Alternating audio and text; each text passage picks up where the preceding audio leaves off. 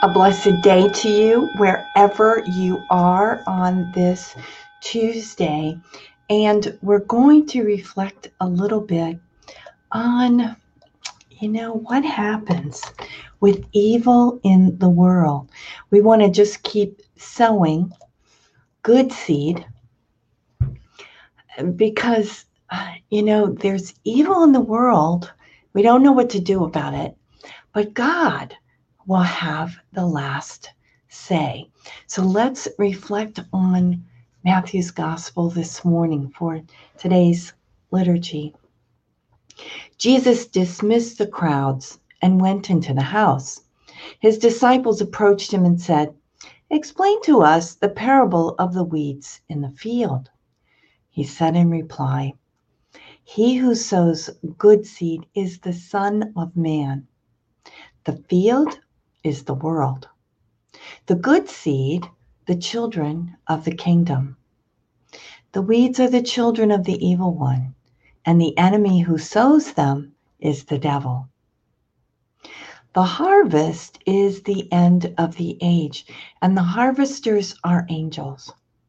Just as weeds are collected and burned up with fire, so will it be at the end of the age the Son of Man will send his angels, and they will collect out of his kingdom all who cause others to sin and all evildoers. They will throw them into the fiery furnace, where there will be wailing and grinding of teeth. Then the righteous will shine like the sun in the kingdom of their Father. Whoever has ears ought to hear the gospel of the Lord.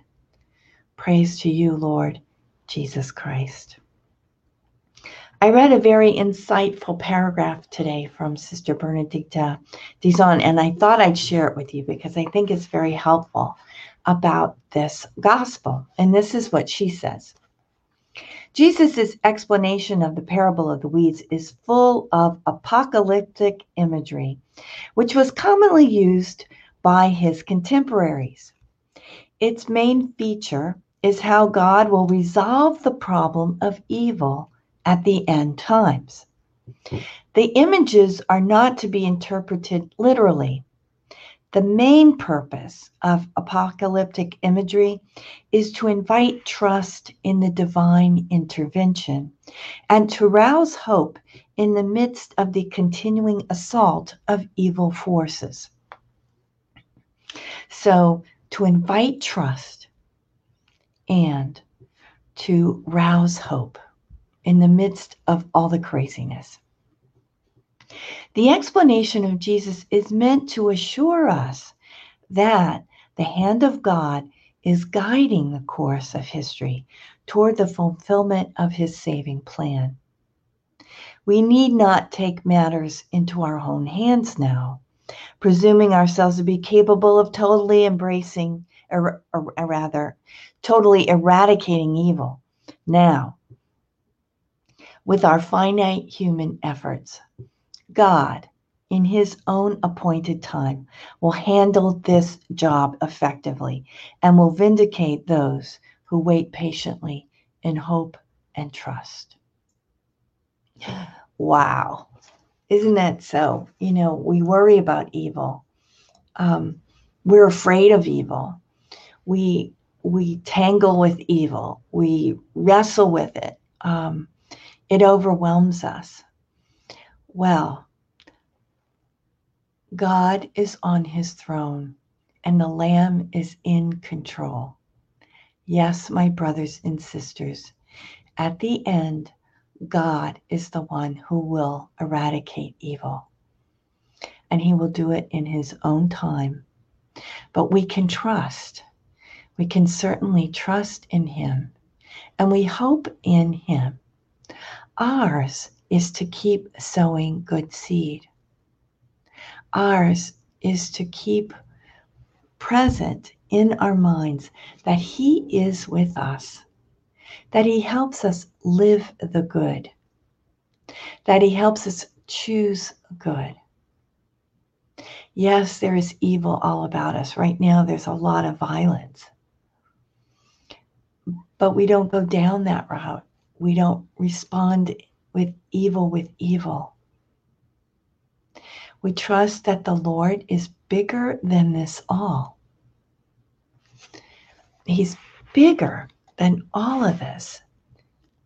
And He will help us live through it. And in the end, in His own appointed time, He will handle this. We ask His mercy this day. We ask Him for the grace to patiently wait in hope and in trust. Even though we're afraid at times, we can we do trust in him and he will help us. I love the first part of this gospel where the where the apostles go to him and say, "Explain to us this parable," because they don't understand. We don't understand a lot of things and a lot of things that are going on in our own life. We can turn to him and trust him to help us, to walk with us, and to help us continue to learn how to love and to be like Him, to be His presence in the world. We pray our offering of this Tuesday.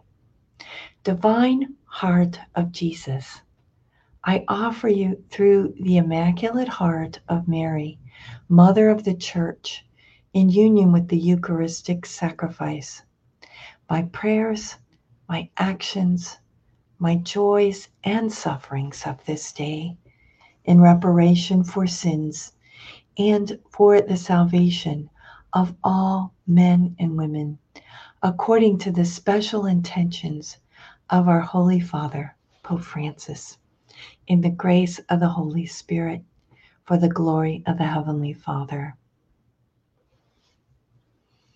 And we pray for vocations to the daughters of St. Paul.